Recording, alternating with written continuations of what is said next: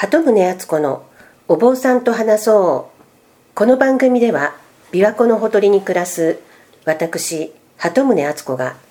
比叡山延暦寺一山御支院のご住職にお話を伺っていきます。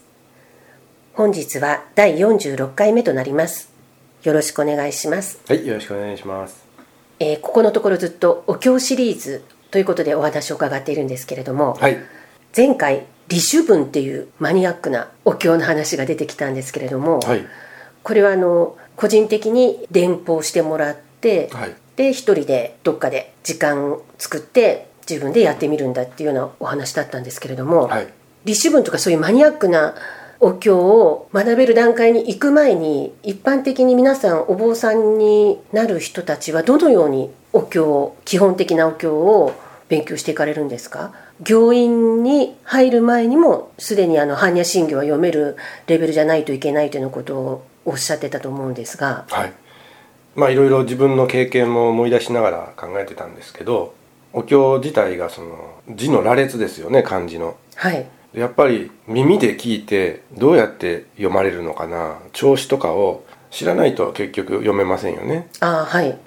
どういうようにその伸ばすかあるいは短くするかっていうところが一番大事になると思うんですよ。例えば言行作法というのが、まあ、簡単なお経として節のないお経としてはい。え天台宗のその経本大衆果樹の裏の面に簡単に書いてあるんですけど一番最初に三来というものをします。でそこに、まあ、ちょっとした作法が書いてあるんですけども3回すると書いてある。3回。3回読まなければならない。1行だけ。一心長来実法法会上重三法って書いてありますただこれ読むだけだったら一心長来実法法会上重三法ですけれども漢字一文字一文字にやっぱり伸ばしたり短くしたりする部分があるわけですよね。はだから最初に一心長来はお同士さんといってお一人で唱える。苦闘というんですけどね。でその後に小さい字で同じという字が書いてある。同じという字。この同じという字は読みません。ただはい。同音ということでみんなで揃ってここから読みましょうということになりますだから聞いたことない人には一心長来っていきなり言われてもはってなってしまいますけどもお同士さんがしっかりと「一心長来」と言って切ってくれたら次は皆さんが「実法法会」と読めるわけなんですよ。それを知らないと私がさっき「法会」と伸ばしましたけど「かい」と伸ばすのが「かい」なのかその時の皆さんの読み方になよりますし一番自然な読み方が耳についてくるわけですよね。そういったことがわからないとあいきなりお経が始まってしまってあどうやって読むんだろう。三来の言葉一心長来実法法外上重三法って言葉は知ってるんだけどもみんなで揃えて読む時はやっぱ伸ばして読まなきゃいけないし。もちろんこの三来を一人で読むこともあります。三大というのは三つの礼お礼3回礼拝をするということですね。はい。だから一心長来実法法会上重三法この上重三法の三法をあの仏法僧で言い換えることもあります。一心長来実法法会上重仏。一心長来実法会上重法。一心長来実法会上重僧。と言い換えることもあるんですけれどもここでは三法という言葉で3回言うと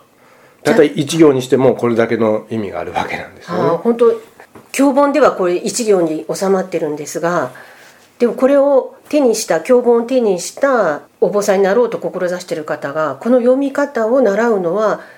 自分のお師匠さんとかそういう人から実際にあるいは法要に参加しないと読めなくてもいいから真剣にこのお経についていこうと思えばお参りでもいいですし法要の一番最初に読まれる三来はどうやって唱えられてるんだろうとこの本を持ってわざわざこの言行様式第一が第一式ができるところを見学に行くとかですね。えじゃあ独学っていうのは一人だけで勉強するってことはままず無理なんですか？読み方ではもう無理だと思いね。その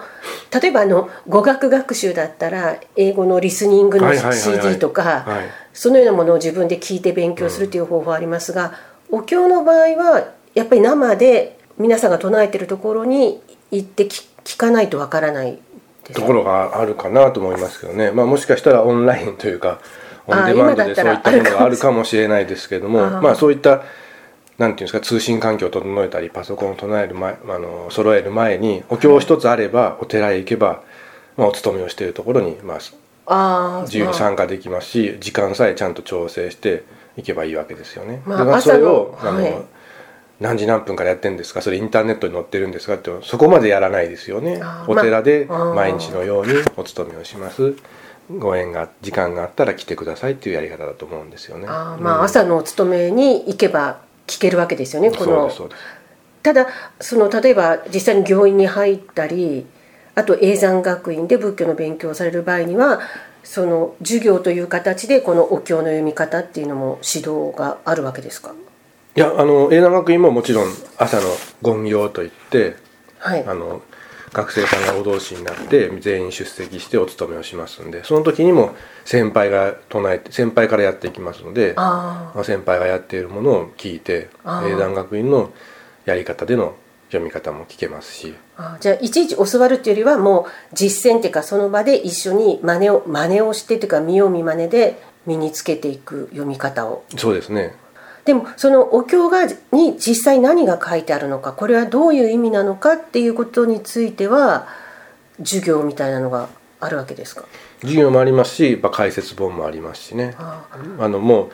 一番手っ取り早いのは日本語に書き下したもの。はい。般若心経のその漢字をあの漢文を読み下すようにこういうことが書いてあると。あとは細かいその文字の解釈であったり、はい。そういったことを調べていくことになりますよね。あだから諸説ある解釈もありますし最後のえ般若心経の最後の「ギャーテーギャーテー」っていうところはいろんな人がいろんなように訳していてでも、まあ目指している方向は一緒なんでしょうけどあこういう解釈もあるんだなということで勉強はできていきますよね。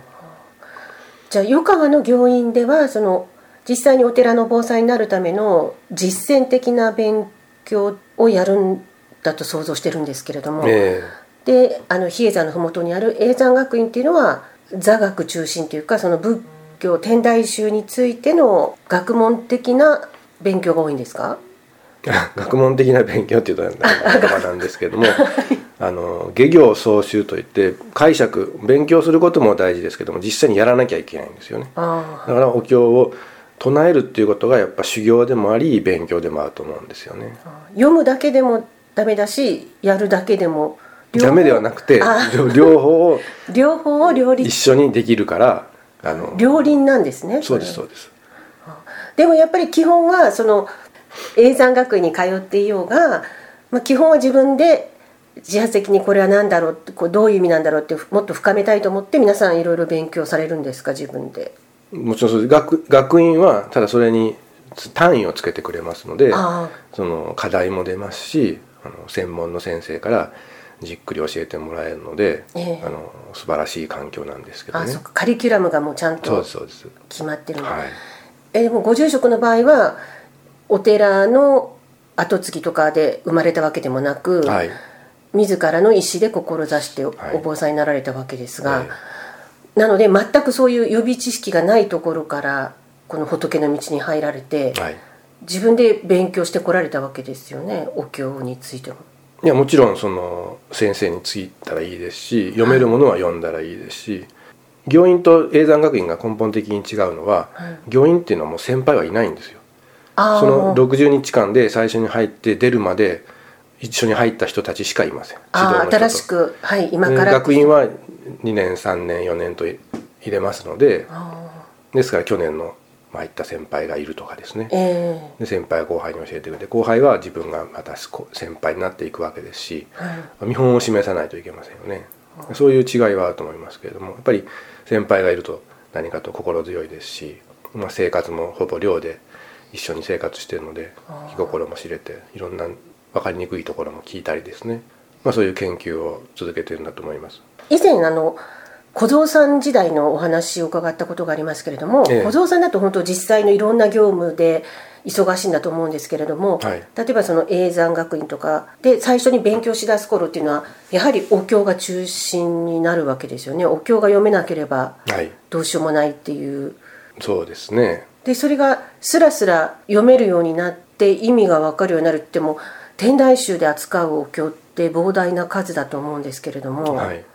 それ全部いきなりは把握できますか？その もちろんすぐ分かるわけはないので内容を吟味しながら読んでいかないといけないんですけどね。ベテランのご住職方は法要などによっていろいろ違うお経たくさんのお経を読まれると思うんですが、ね大体もう意味が分かった上で読んでらっしゃるわけですか？まあその特殊な講義をするわけではないので意味はもちろん分かってされてますよねで読み方の練習って言いますかそれも個人で自分で時間作ってあの例えば照明とかもあるっておっしゃいましたけどもそれは個人が自分でいや照明もやっぱ勉強会有志が集まってええ。一回みんなで唱えてみようかとかその行事の時の前にみんなで揃って練習するということもありますよね。じゃあやっぱりお経にしてもその照明とかにしても回数重ねて何回も何回も読み込んでる人っていうのはやっぱり違いますか？そうですねそのお経の上手い下手っていうのは素人が聞いてもやっぱりわかるんですかね？やっぱ音階もありますし多少の調子もありますしはい。あと読み間違えないってことでしょうね。あのこれは天台宗ではないんですけれど私のあの親戚が亡くなった時にお通夜と葬儀とあと書なのかと出たんですけれどもいわゆるあのシティホールみたいなところでやった葬儀だったんですけれども3回全部違うお坊さんがいらして最初のお坊さんが新鮮な気持ちで聞いたからかもしれないんですけどすごく上手な度胸に聞こえたんですけどお通夜の日に。葬儀の日のお坊さんはあら前の日よりちょっとこっちの人の方がなんか下手って言うとおかしいんですけどあれって思ってでそれで初七日の時はすごく若いお坊さんがいらしてあれってなんかあのだんだんこう度胸の上手下手って言っちゃいけないと思うんですけど、まあ、あの経験の差かもしれないんですけれどもあ最初のお経が一番なんか心に染みたなって勝手に個人的に思ってたんですけれども、まあ、それは一人で読まれるからより比較ができてしまったんですけれどもえでもそういう上手い下手はまあ関係ないっていうかそのその思いですよねやっぱり一番重要なのは。